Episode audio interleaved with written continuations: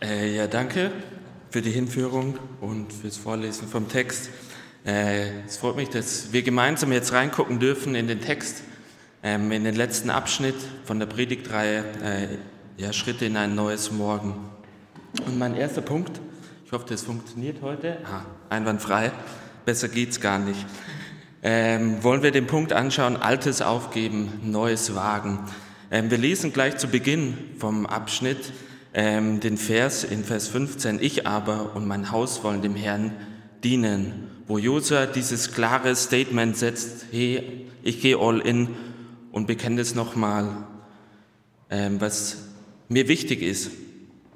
Und irgendwie dachte ich mir am Anfang, hey, ähm, der sagt es nach dem, was er alles erlebt hat, nach dem, was wir die letzten Wochen in den Predigtreihen gehört haben und entscheidet sich nochmal dafür, für das, dass er diese Aussage trifft und bezeugt es öffentlich, wie Niki auch vorgelesen hat, vor diesen Stammesältesten. Also man kann sich da heutzutage die Kapus der Stämme vorstellen, äh, die Israel so gesehen ähm, darstellen. Aber ich habe mich dann auch gefragt, was bedeutet eigentlich diese Aussage, die er da trifft? Was bedeutet diese neue Bekräftigung, äh, dieser Satz? Ist es irgendwie, ja, gut, sage ich einfach, weil ich jetzt der Führer des Volkes bin und will da nochmal irgendwie eins draufsetzen auf das, was ich mit Gott geleistet habe? Oder ähm, will ich da irgendwie nochmal bekräftigen? Halte daran fest, was wir davor erlebt haben.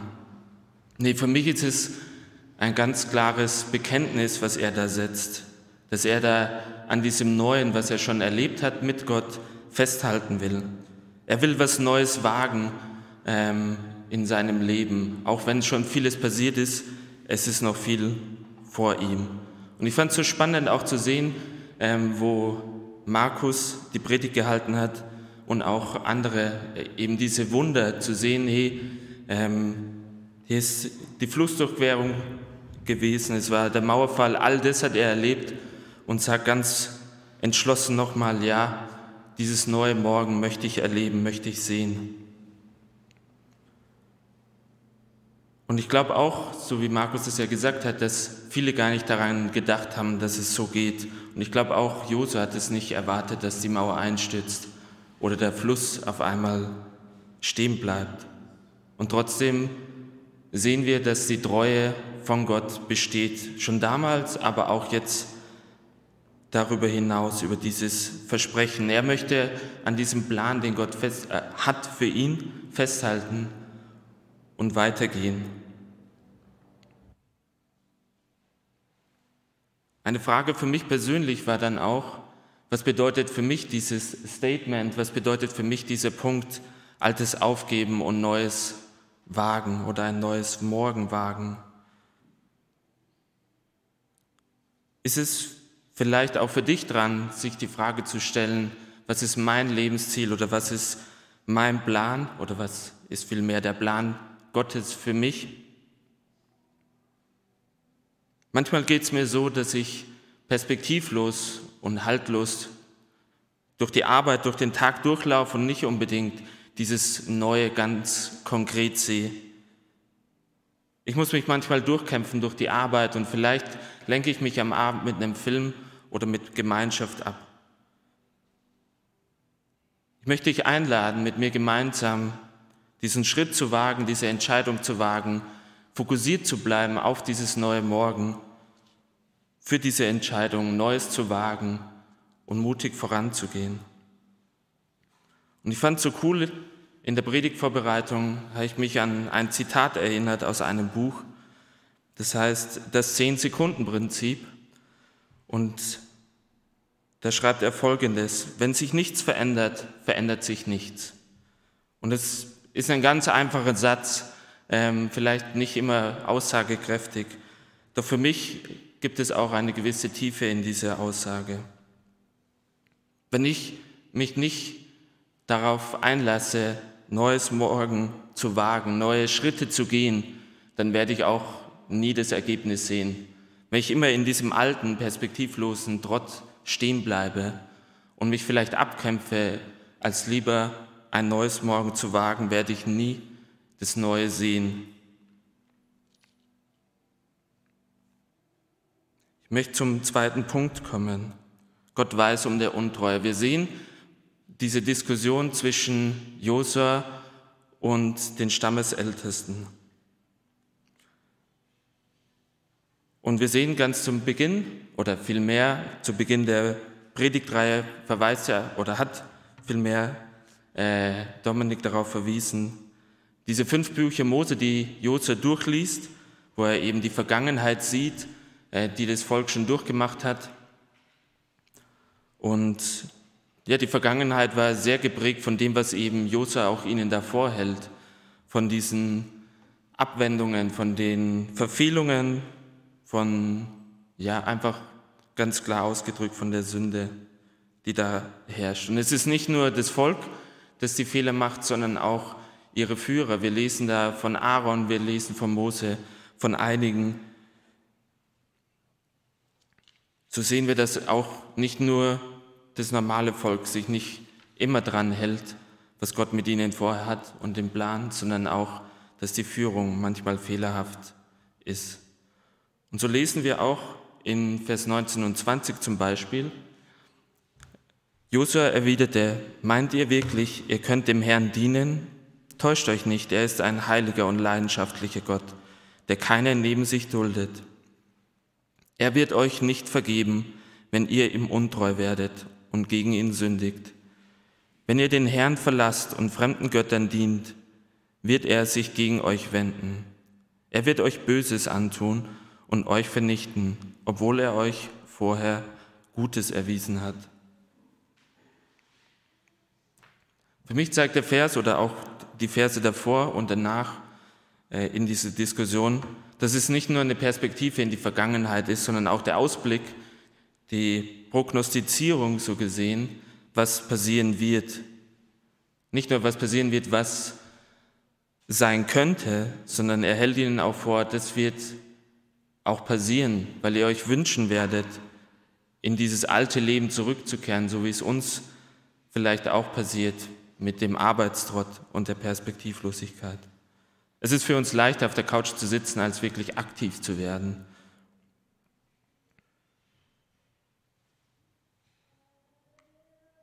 Und ganze dreimal sehen wir im Abschnitt, also nicht in diesem, sondern im ganzen Predigtabschnitt, dass eben Josua dieses Statement ihnen vorhält oder diese Vergangenheit vorhält. Und jedes Mal bekräftigt bekräftigen diese zwölf Männer, dass sie an dieser Entscheidung, so wie Josua, in ein neues Morgen sich zu wagen, festhalten wollen und aus der Vergangenheit zu lernen. Für mich war dann auch der Punkt spannend zu sehen, dass eben Josua, aber vielmehr noch Gott sich auf dieses Bündnis, wie wir dann auch lesen, einlässt.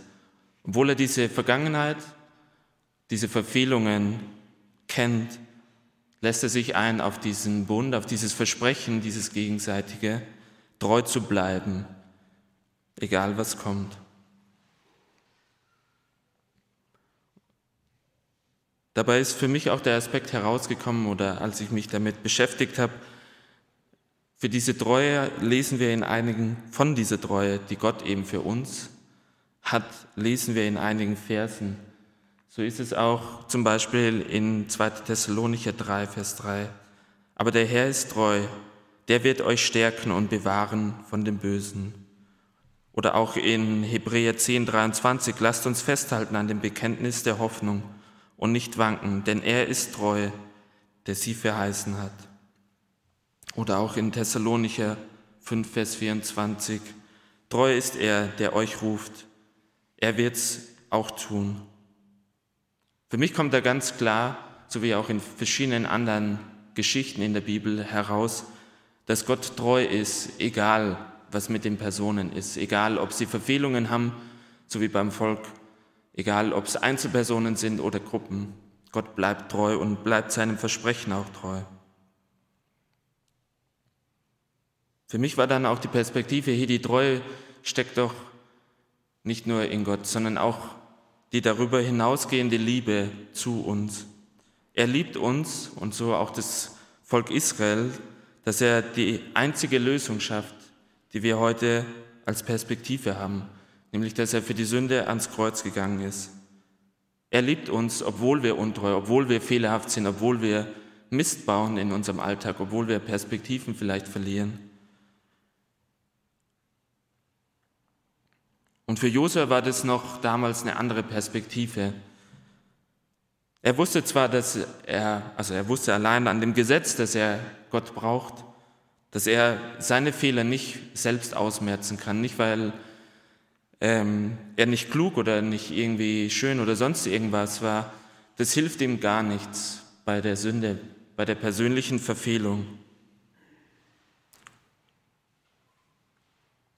Heute haben wir diese Perspektive, dass die Sünde für uns am Kreuz gezahlt worden ist, dass wir unsere Verfehlungen abgeben dürfen am Kreuz und diese neue Wahrheit annehmen dürfen, dieses neue Morgen sehen durch, die, durch dieses Kreuz und die Auferstehung.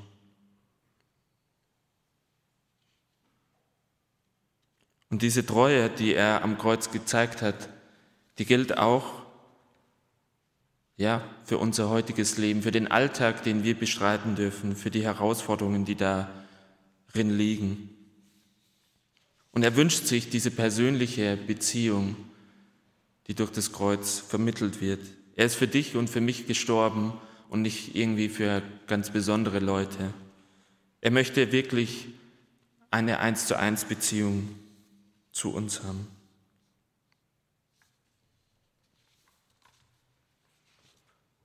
Und ich möchte euch dazu auch ein Zitat noch mitgeben, was für mich sehr spannend geworden ist. Und das seht ihr jetzt gleich hier vorne. Das ist, jede Beziehung ist am meisten abhängig von demjenigen, der am wenigsten in sie investiert. Und lasst mich, lass mir, äh, lass mich dir eins sagen, an Gott scheitert es nie. Wir dürfen an diesem Punkt sehen, und wachsen und erleben, dass Gott treu bleibt. Er investiert alles in diese Beziehung zu uns. Er möchte unser Leben bereichern und verbessern und mit uns ja Unglaubliches erleben, so, mit, so wie mit Josua. Ich darf immer wieder erleben, ganz persönlich, dass ich Ruhe finde in dieser Beziehung, dass mein Charakter sich verändert, und dass ich Neues und Unglaubliches sehen darf. Ich möchte nun zu meinem letzten Punkt kommen. Zeichen der Erinnerung. Den letzten Vers, den wir, oh, den wir gelesen haben. In Vers 24 steht, Josua rief dem Volk zu, seht diesen Stein, den er eben zuvor aufgerichtet hat. Er ist Zeuge, denn er hat alles gehört, was der Herr zu uns gesagt hat. Er soll euch mahnen euren Gott nicht zu verleugnen. Josef stellt einen Stein als Zeuge oder auch als Erinnerung auf. Jeder, der daran vorbeigeht, soll sich erinnern an dieses Versprechen, das gegeben worden ist für diese Gemeinschaft bzw. für diesen Bund. Insgesamt lesen wir in Josef von neun dieser Monumente, die er aufrichtet, diese Steine. Einerseits der erste in Jordan, den er aufrichtet als Erinnerung, bis hin zu diesem, dem letzten, den wir in Josua lesen, der als Erinnerung für diesen Bund gilt.